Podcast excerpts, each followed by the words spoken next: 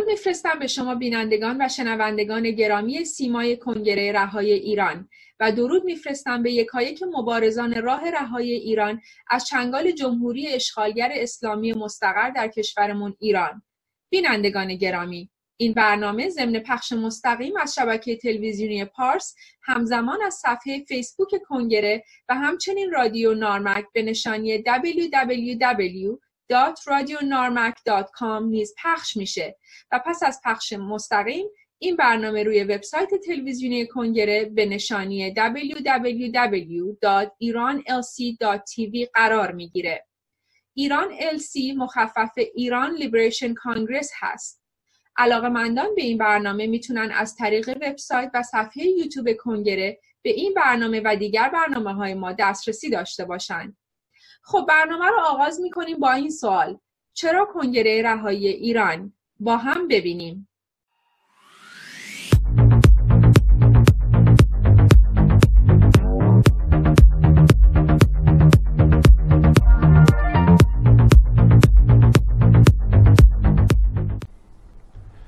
درود به همه همیهنانم در گرداگرد عرصه گیتی من پویا بهرامی 37 ساله و حدود ده ماه هستش که عضو کنگره رهایی ایران شدم. علت اینکه کنگره رهایی ایران رو در میان این همه سازمان و تشکل سیاسی برای فعالیت انتخاب کردم یک روشن بودن ساختار و طبقه بندی کنگره دو معین بودن و شفاف بودن هدف اون و سوم کار اصولی و تکنولوژیک هستش. به نظر من پس از چهل سال فعالیت گروه های مختلف سیاسی ما وارد مرحله جدیدی از مقاومت مردمی در برابر رژیم حاکم شدیم و الان زمانی هستش که نیاز داریم که دست در دست همدیگه داده و به همدیگه کمک بکنیم تا بنیان این رژیم را از بیشو و بن بکنیم. به همین دلیل من از تمام کسانی که صدا یا تصویر من رو می‌بینم دعوت می‌کنم که برای فعالیت سیاسی و برای براندازی رژیم حاکم در ایران به ما در کنگره رهایی ایران بپیوندید. پاینده ایران زنده باد مردم دلیر ایران. من دکتر تقی آلرزا هستم.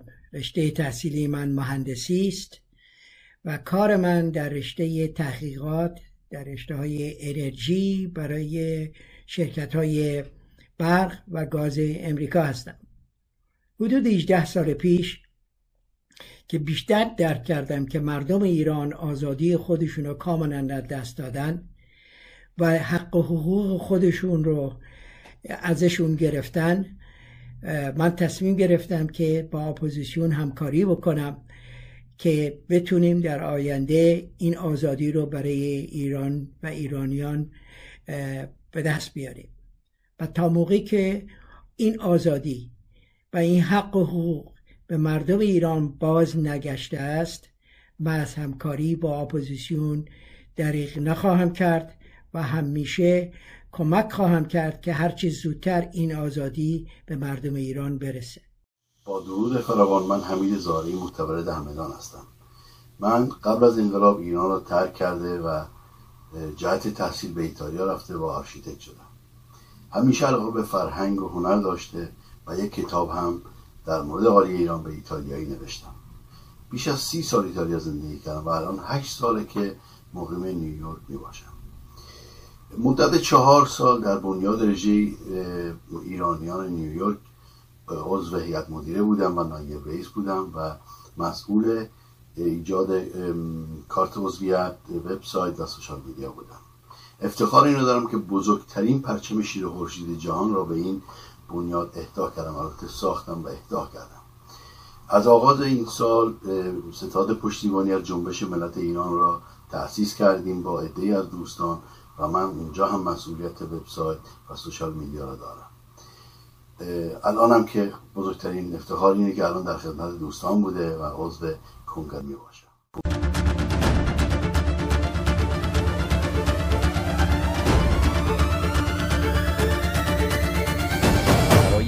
ایران کنگره رهایی ایران. در دو هفته پیش به سراغ سخنگویان و مسئولان تعدادی از اعضای هما همگرای ملی ایرانیان رفتیم.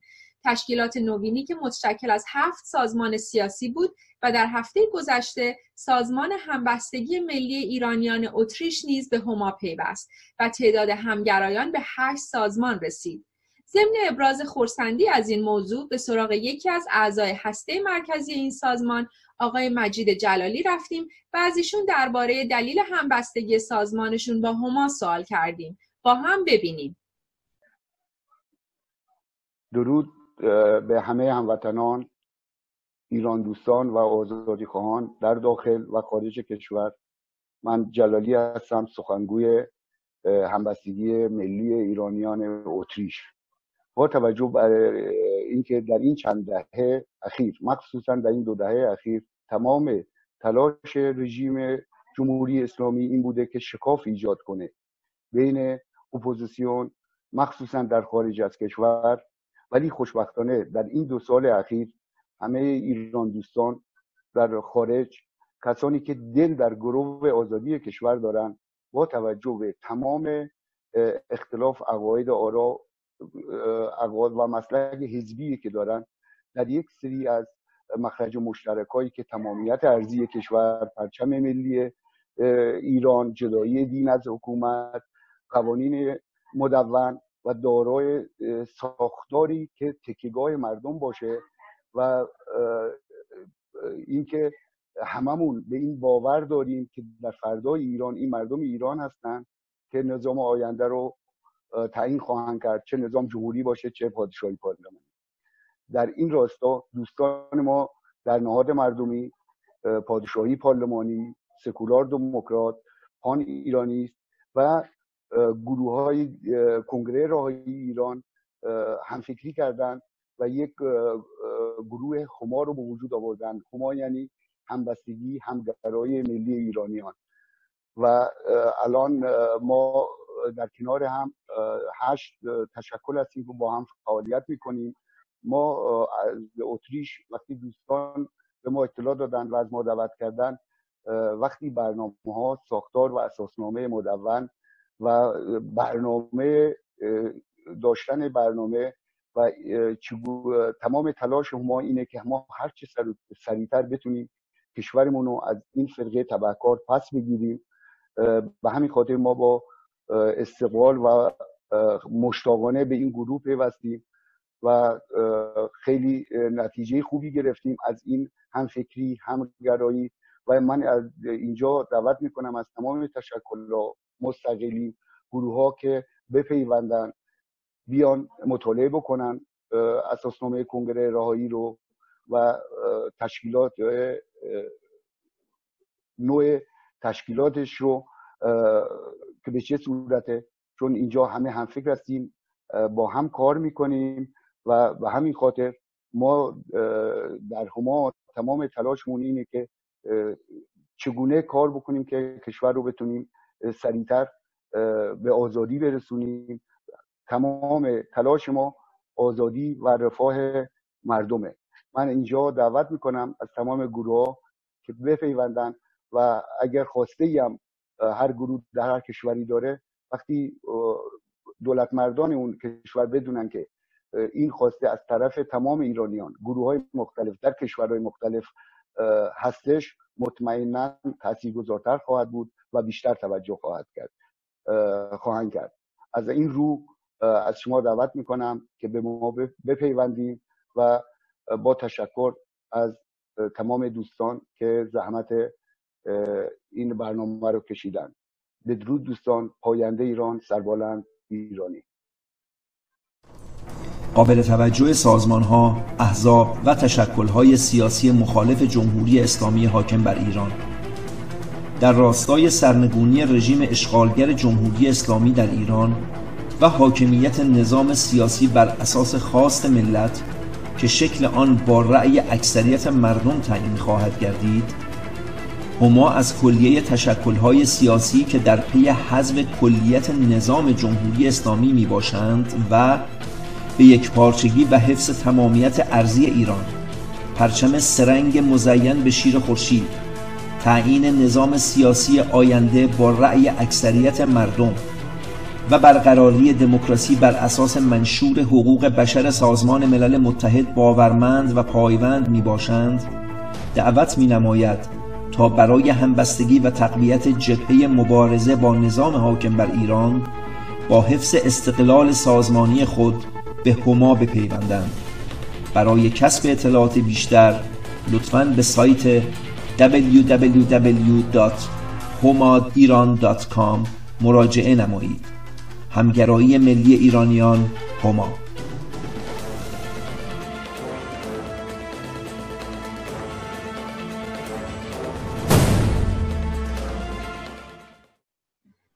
بینندگان و شنوندگان گرامی گروه تولید ویدیو کلیپی درباره هفتم آبان که روز کوروش بزرگ نام گرفته رو آماده کردند که با هم می‌بینیم. با ما باشید. به گهنامه تا هفت آبان رسید. یکی کودک آمد به گیتی پدید در آنگاه کوپا به هستی گشود. به میلاد ششصد خزان مانده مانده. پدر پارس بود و شهی از شهان. همو را تو کمبوجیه باز خان چو این شیر میهن چو شهزاده زاد پدر نام فرزند کوروش نهاد. تو گویی فلک هدیه کردین پسر که بنیان گذارد حقوق بشر. جهاندار کوروش برا نام شد جهان در رکابش سرانجام شد. به مهر کیان میهن آباد. کرد چه بسیار غمگین دلان شاد کرد چو فرنام او گشت گذار بسی خواندنش یاور تاجدار. یهودان نوشتند نامش به زر ز یزدان پسندیدنش بیشتر. دگرگون جهان شد به دستور همین جاودان است منشور. یکی سلسله از خامنشیان بنا کرد و افراشت فر از آن روز کوتاج بر سرنهاد ندارد فلک. شاه چون او به زمین زیر پایش بهشتی برین. نژاد هخامنشیان برترین. ز هندوستان مرز ایران گذشت. زبان زد به گیتی چو افسانه گشت. بیاراست تا مهد دنیا همه درخشنده گردیم با وی سپه ستاینده شد زیر پایش زمین. ز ایران زمین تا به دریای چین چنان شاه شاهان شدی کرد که دشمن بر او بست نام پدر. از او زندگانی چو آزاده شد نکویی به راه بشر زاده شد. ز آبان چنین یادگاری از اوست. به دلها ورا بازگشت آرزوست. یکی روز در جنگ با دشمنان ز کوروش رهیدی به یک بار جان. چو جان جهاندار از تن گسست جهانی پدر خوانده دادی ز دست. کنون نام او را میفکن سر نباشد جز او خاک ما را پدر به جان زاد روزش همی شاد باد که ایران ما شاد و آزاد سپاس از گروه تولید برای تهیه این ویدیو کلیپ زیبا که به مناسبت زادروز کوروش بزرگ که مایه افتخار و غرور ملی ایرانیان در سراسر جهان هست تهیه شد و از همینجا سپاسگزاری می‌کنم و درود میفرستم به شاعر خوب کشورمون آقای مسعود آذر. برای این سروده این چنین زیبا و غرور آفرین. یک سوال برای میلیون ها هموطن ایرانی در درون و بیرون مرز در طول چهل سال عمر حکومت اشغالگر جمهوری اسلامی همیشه مطرح بوده. زمانی که جمهوری اسلامی سقوط کرد چه اتفاقی میافته و چه چیز در انتظار ما مردم هست؟ در رابطه با این پرسش مصاحبه خواهیم داشت با آقای دکتر ایمان فروتن رئیس هیئت مدیره کنگره رهایی ایران تا ببینیم آیا اپوزیسیون برنامه برای اون دوران تدارک دیده یا اینکه پس از فروپاشی حکومت جمهوری اسلامی کشور با بحران آشوب و ناامنی روبرو میشه؟ آقای دکتر فروتن به برنامه سیمای کنگره خوش آمدید و ممنون از اینکه دعوت ما را قبول کردید با سپاس از شما با صفای گرامی و درود دارم به همه همیهنان عزیز در سراسر جهان و به خصوص هموندان درون مرز و, هم و در بند خودم آقای فروتن همونطور که شنیدید این سوال در طول چهل سال گذشته برای مردم ما مطرح بوده که اگر رژیم جمهوری اسلامی سقوط کنه چه اتفاقی میافته؟ آیا کشور دچار هرج و مرج میشه؟ آیا ناامنی در کشور به وجود میاد؟ تکلیف بانک ها سرمایه مردم چی میشه؟ ارزش اموال و دارایی مردم با از بین رفتن پول رایج کشور چی میشه؟ کارمندها کارگرا حقوقشون رو از چه کسی و از کجا باید طلب کنن؟ و صدها سوال دیگه که در طول این برنامه و برنامه های دیگه سعی می‌کنیم به اونها بپردازیم. لطفا بفرمایید آیا کنگره رهایی ایران ته و برنامه برای دوران پس از فروپاشی یا عبارتی دوران پس از گذار در دست داره؟ با سپاس از سوال بسیار مهم شما. پاسخ کوتاه در یک لغت هست بله. پروژه داره. نام این پروژه هست پروژه سرروز نخست. و این پروژه سرروز نخست پروژه نیست که دیروز یا پریروز درست شده باشه بلکه اتفاقا 15 سال پیش در سال 2014 پروژه توسط حدود 200 نفر متخصصان درون و برون مرز شروع شد که اسم اون پروژه بود پروژه ایران فردا که ایده همین بود. اگر که اون سال 15 سال پیش رژیم فروش پاشی می‌کرد فرداش چه می‌شد؟ سوالی که مردم و به نظر من مهمترین سوال هست برای اینکه به نظر بسیاری از ما مردم درون مرز دفاع نمیخیزن تا وقتی که بدونن فردای فروپاشی بعدشون بدتر از این نمیشه و یا سریع بهتر میشه. دو سال پیش که خیزش دیماه در داخل کشور شروع شد در یکی از سازمان های همسوی کنگره رهای ایران نهاد مردمی این تعداد از افرادی که بسیارشون در 15 سال پیش روی پروژه ایران فردا کار کرده بودن تصمیم گرفتیم که ما پروژه صد روز نخست رو شروع بکنیم از تجاربمون از 15 سال پیش استفاده بکنیم و این پروژه رو بروز کنیم. پروژه صد روز نخست خلاصش اینه که در صد روز اول پس از فروپاشی برانداز، براندازی و یا حذف کلیت و موجودیت جمهوری اسلامی در ایران چه کار باید بشه دولت موقت چه اولویت هایی رو باید داشته باشه برای مدیریت دوران گذار که این فروپاشی با کمترین هرج و مرج انجام بشه در داخل کشور. و این یک پروسه هستش که علمی هست. یعنی کسانی که این کار می‌کنن کارشون این میده و هست. اول از همه شما باید بعض موجود رو نگاه بکنید. بعد باید اولویت های کشور رو بررسی بکنید که اولیش از همه مهمتر امنیت کشور امنیت مردم امنیت بسیاری از بخش و سازمان ها و ساختارهای مهم کشور هست و بعد از اونم بسیاری دیگر. بعد از اینکه نگاه کردید که چه داریم و کجا می‌خوایم بریم بعد راجع به روند اجرا کار می‌کنیم به شرط اینکه اطلاعات دقیق باشه که این اطلاعات بوده دو سال که از داخل کشور مرتب داریم. و چقدر خوشحالم که شما بسیاری از این مطالب رو در سوالتون پرسیدید. در اینکه سوالهایی هست که مرتب از شما از ما به بسیاری دیگر مردم در مرز کردن. پس من اینجا اجازه می‌خوام که تیتروار این 20 بخش مختلف صد روزه پروژه صد روزه نخست رو برای همین از این فقط بگم که چه موضوعاتی هست. اول از همه و مهمتر از همه امنیت کشور هست. علاوه بر امنیت مردم امنیت ساختارهای کشوری و غیره. قوانین کشوری هست. ما نمی‌تونیم فردای فروپاشی با قانون مجازات اسلامی کشور رو اداره بکنیم و مردم رو اینجوری با اون قوانین برن بانک ها موارد مالی آزادی فوری زندانیان سیاسی و عقیدتی. پیشبینی برای پرداخت حقوق ماهانه کارکنان دولت. ساختارها و مقامات کلیدی دولتی اونایی که یا در میرن یا میرن زندان. واردات صادرات بنادر و گمرکات کشور. وزارت دادگستری چون الان اکثر قاضی ها وکیلا همه یا قاضی ها حداقل اینا آخوند هستن و غیره وزارت دادگستری کشور رسانه های کشور کارخانجات حمل و نقل عمومی غذا دارو و سوخت کافی برای سرروز کشور برای همه همیهنان در سراسر کشور. بودجه ملی سفارتخانه ها و روابط بین المللی قراردادهای دولتی آموزش و پرورش روانشناسی جامعه و آشتی ملی تکنولوژی و فناوری اطلاعات محیط زیست و بهداشت. این 20 بخشی رو خدمتتون گفتم. در هر کدومش حداقل یک سال خورده ای کار شده. بسیار اطلاعاتی هست و در اینجا من می‌خواستم که در پایان برنامه امروز هم نویدشو بدم به عزیزان درون و برون مرز که اگر شما مایل هستید که با پروژه سربیز نخست کمک بکنید و اطلاعاتی که دارید شریک بشید بسیار از شما متشکر میشیم.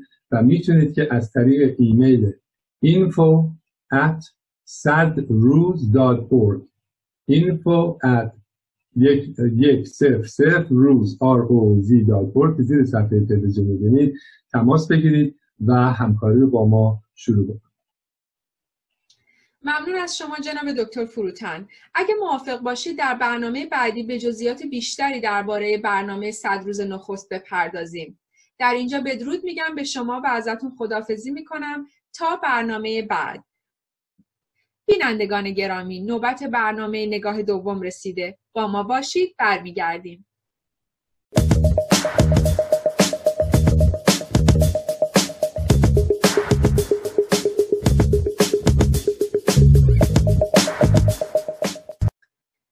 هفته گذشته برنامه داشتیم با همراهی خانم شیوا مقدم مهمان برنامه که به بررسی اهمیت زبان مشترک و نیز اهمیت فراگیری چند زبان دیگر پرداختیم.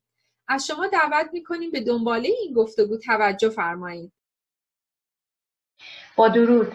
خیلی خوشحالم که یک بار دیگه این اقبال رو دارم که بتونم در مورد اهمیت زبان مادری و همچنین اهمیت زبان مشترک با شما دوستان گرامی و شنوندگان و بینندگان صحبت بکنم. ما دو جلسه داشتیم در گذشته. این جلسه سوم ما هست و چند سوال اومده بود از طرف دوستان در مورد اینکه چرا به مسائل سیاسی روز نمی‌پردازم. من حقیقتا سعی می‌کنم که این کار رو نکنم از مسائل سیاسی و پولیمیک پرهیز کنم. چون اعتقاد دارم بدترین بلایی که میشه به سر مسائل فرهنگی آورد اینه که اونها رو سیاسی کرد. اینه که من بیشتر سعی می‌کنم از یک جنبه دیگه به این مسائل نگاه کنم جنبه که واقعی, واقعی هست و مهمتره برای ما.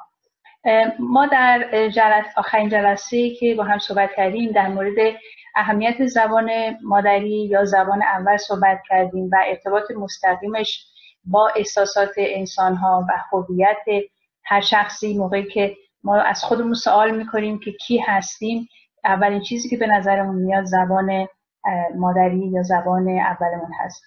بعد از اون در مورد اهمیت زبان مشترک صحبت کردیم که گفتیم این بسیار بسیار مهمه در یک کشور پهناوری مثل ایران که به بزرگی سه کشور بزرگ اروپایی فرانسه آلمان و اسپانیا هستش.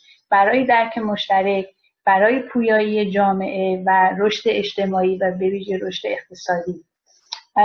و به وجود اومدن موقعیت های شغلی کاری زندگی گردشگری و مثل اینها. بعد بعد از اون صحبت کردیم در مورد اینکه چه امکاناتی ممکنه به غیر از اینکه تو داخل کشور برای ما موقعیت ایجاد بکنه این زبان مشترک در خارج از کشور. ما گفتیم که ایران یه سرزمینیه که به خاطر قدمت تاریخیش و تاثیرات فرهنگی که داره در فلات ایران زبان فارسی ما رو پیوند میده تقریبا با تمام کشورهای همسایه اطراف خودمون. ما با کشور هند و پاکستان افغانستان در ترکیه در عراق و کشورهای همجوار خلیج فارس این با زبان فارسی بسیار بسیار نفوذ فرهنگی داریم و در بسیاری از این کشورها می‌تونیم حتی با زبانهای مادری خودمون که در ایران داریم هم صحبت بکنیم. یعنی هم زبان زبانهای مادری و هم زبان مشترک ما نفوذ داره در خارج از مرزهای ایران. و این یک منبع خیلی خیلی بزرگیه که ما می‌تونیم به عنوان یک گنجینه بزرگ ازش استفاده کنیم. در مورد باورهای غلط صحبت کردیم که اعتقاداتی که مثل این که می‌گفتن بچه ها اگر دو زبانه باشن غیر از زبان مادری یه زبان دیگر رو یاد بگیرن قاطی می‌کنن دیر یاد می‌گیرن یا دیر به زبان میافتن. در مورد همه اینا صحبت کردیم و گفتیم که هیچ کدوم از این باورها درست نیست. و بچه هایی که هرچه زودتر دو, دو تا زبان یاد بگیرن می‌تونن از امکانات بیشتر مغزی خودشون استفاده کنن و بچه هایی هستن که می‌تونن امکانات بیشتری برای صحبت کردن داشته باشن و اینکه حرفای خودشون رو به زبون بیارن یا احساسات خودشون رو بگن. جناب هارالد کالسن از مرکز تحقیقات زبانشناسی دانشگاه پوتسدام آلمان میگه بچه های چند زبانه ممکنه در بعضی از موارد کلمات کمتری رو بلد باشن تا بچههایی که تک زبانه هستن. ولی اینها واقعیت اینه که در یک زبان در یک زمان دو برابر یاد می‌گیرن یعنی دو تا زبان یاد می‌گیرن. بعد از اینم که اینها به مدرسه میرن یعنی از 6 سالگی به بعد تا 6 سالگی زبان مادریشون رو یاد گرفتن و بعد وارد مدرسه میشن یک زبان جدید رو یاد می‌گیرن. به هر حال برای یاد گرفتن زبان جدید هم حداقل 5 تا 6 سال وقت دارن تا بتونن به خوبی از پس اون زبان برگردن. ما بچه ها رو به دو گروه تقسیم کردیم. یه سری بچه هایی که به زبان مادری صحبت می‌کردن. از اول از وقتی که به دنیا میان و زمان مثلا یه زبان دوم هم دارن که ممکنه زبان پدرشون باشه یا کسانی که ازشون مواظبت می‌کنن. و بعد بچه هایی که از 6 سالگی به بعد مثلا وقتی وارد مدرسه میشن یه زبانی رو یاد می‌گیرن مثل فارسی. عکس برداری های امارای از مغز بچه ها نشون میده که برانگیختگی نقاط مغزی که در ذهن کودکان هستند که خیلی زود شروع می‌کنن زبان دوم رو یاد بگیرن متفاوت از بچه هایی که بعد از ده سالگی شروع به یادگیری زبان می‌کنن. و این عکس ها نشون میده که از ده سالگی به بعد مغز دچار چالش های بیشتری میشه برای یادگیری زبان. به خاطر همین محققان میگن که هر چه زودتر بچه زبانی یاد بگیره براش بهتره. نه اینکه از ده سالگی به بعد یاد نمی‌گیره انسان همیشه می‌تونه زبان دومی رو یاد بگیره. ولی به خاطر مسائل بلوغ و مسائل هورمونی یا همین همینطور که گفتیم چالش هایی که در مغز پیش میاد چون به دو در دو قسمت مختلف کار کار می‌کنه مغز راست و چپ این یه مقدار مشکل تر می‌کنه یادگیری زبان رو. خانم کریستین کرستن از دانشگاه هیلدسهایم آلمان میگه اینها هر سال در آلمان تحقیق می‌کنن نگاه می‌کنن که ببینن آیا بچه هایی که در مدرسه زبان دوم رو یاد می‌گیرن آیا لحاظ سطح آموزش تفاوتی دارن با بچه هایی که مثلا یک زبانه فقط هستن یا نه. چون الان این بحث در ایران را افتاده که بچه هایی که مثلا زبان انگلیسی یاد می‌گیرن وقت ندارن زبان فارسی رو خوب یاد بگیرن. بنابراین می‌خوان زبان انگلیسی رو حذف کنن. یا میگن همونجور که صحبت کردیم میگن که اگر بچه زبان فارسی رو یاد بگیره ممکنه نتونه براش سخت باشه چون زبان مادریش یه زبان دیگه ای هستش و این باعث این میشه که از فارسی هیچ وقت خوشش نیاد. ولی همونجور که گفتم محققین دانشگاه هیلدیسهایم همین خانم کریستین کیرستن میگه که اینها در آلمان مثلا هر سال تحقیق می‌کنن روی نتایج درس های بچه ها و می‌بینن که بچه هایی که میان توی مدرسه هر روز مثلا در جدول درسیشون انگلیسی می‌خونن همراه انگلیسی ریاضیات دارن. موسیقی دارن ورزش دارن علوم دارند و اینها.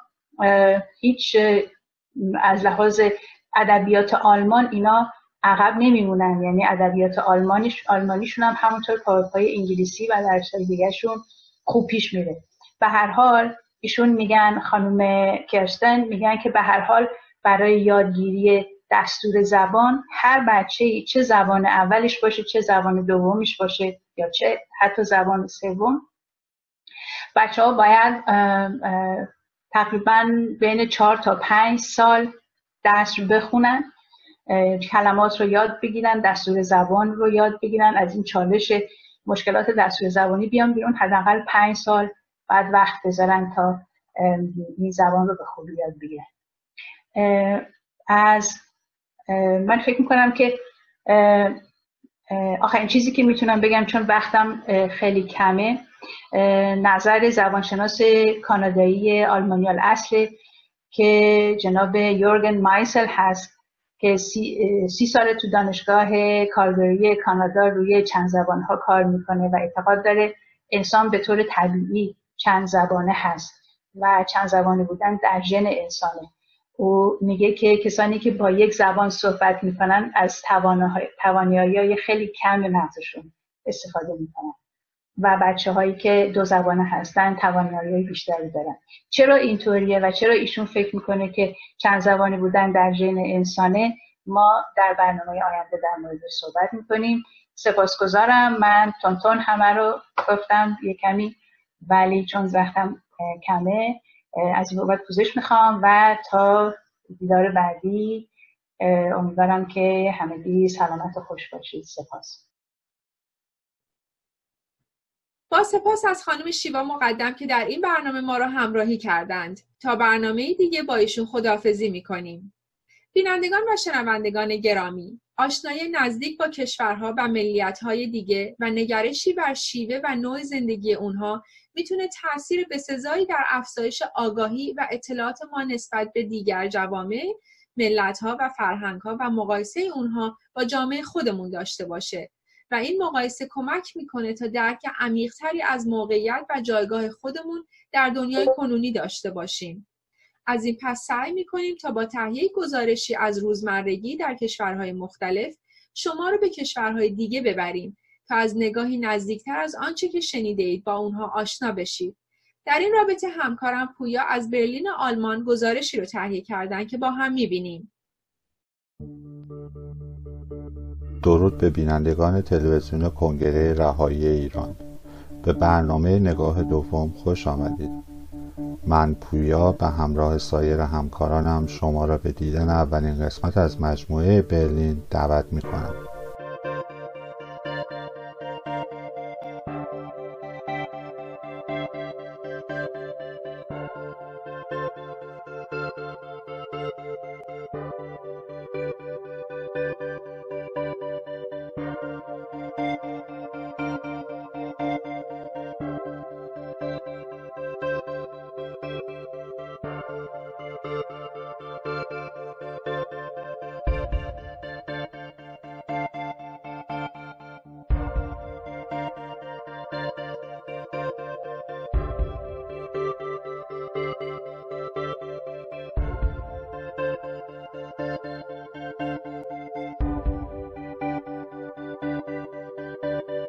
برلین پایتخت و بزرگترین شهر آلمان هم از لحاظ جمعیت و هم از لحاظ مساحت و در کل اتحادیه اروپا بعد از لندن رتبه دوم را دارا است.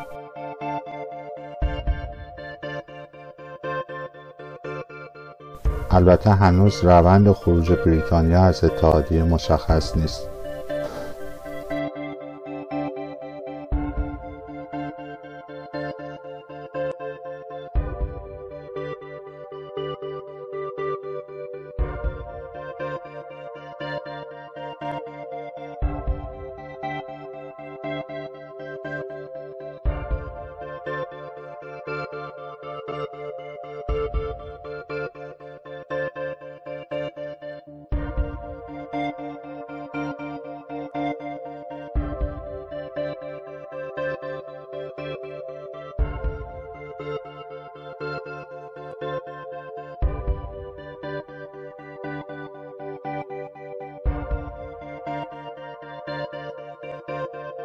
این شهر همچنین در دهه 1920 سومین شهر بزرگ دنیا به شمار می رفته است.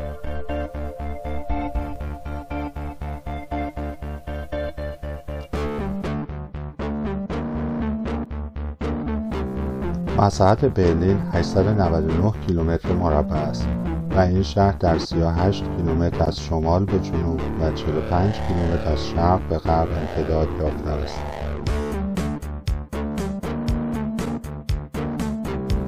تاریخچه شهر برلین از قرون وسطا با تأسیس دو مکان برای تجارت آغاز شد برای اولین بار در تاریخ و در سال 1237 کلن و در سال 1244 در همسایگی آن برلین ذکر شده است.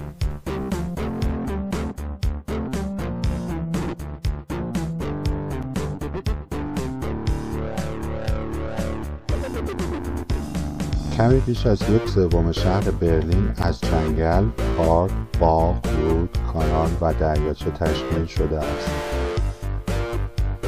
برلین در طول تاریخ بارها پایتخت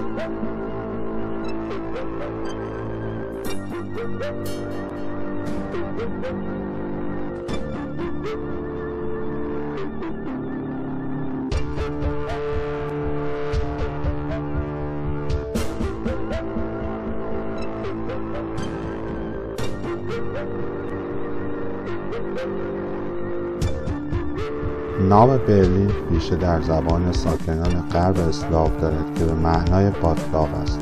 جدای از اینکه در قرن هجدهم به عنوان پایتخت پروس قلب روشنگری محسوب می‌شد امروزه نیز جاذبه های تاریخی و فرهنگی برلین آن را به یکی از مراکز فرهنگی جهان تبدیل کرده است.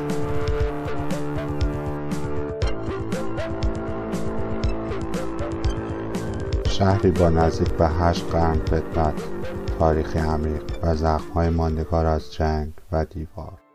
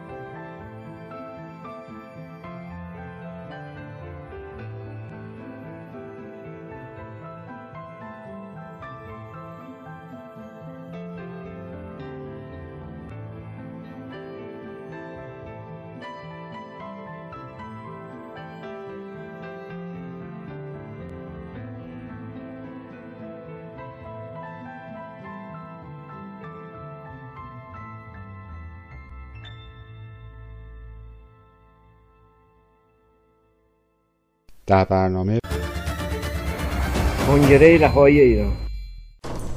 قابل توجه سازمان ها، احزاب و تشکل های سیاسی مخالف جمهوری اسلامی حاکم بر ایران.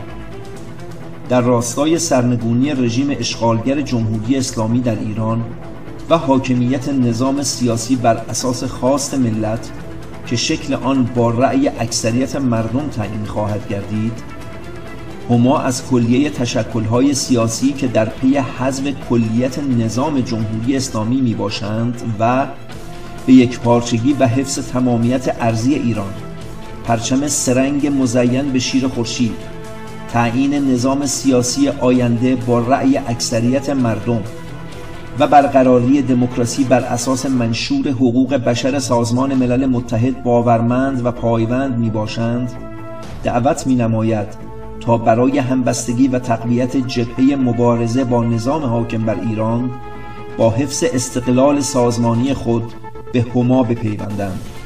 برای کسب اطلاعات بیشتر لطفاً به سایت www.homadiran.com مراجعه نمایید. همگرایی ملی ایرانیان هما.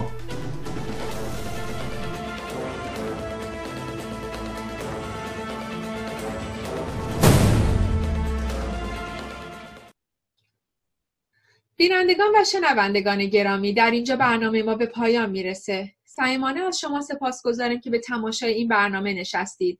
نقطه نظرات شما برای پیشرفت کار ما اهمیت ای داره. از این رو تقاضا می‌کنیم ما رو با نظرات خودتون یاری کنید. شما می‌تونید از طریق ایمیلی که در روی صفحه نمایش داده میشه با ما در ارتباط باشید. با سپاسی دوباره تا دیداری دیگر خردیارتان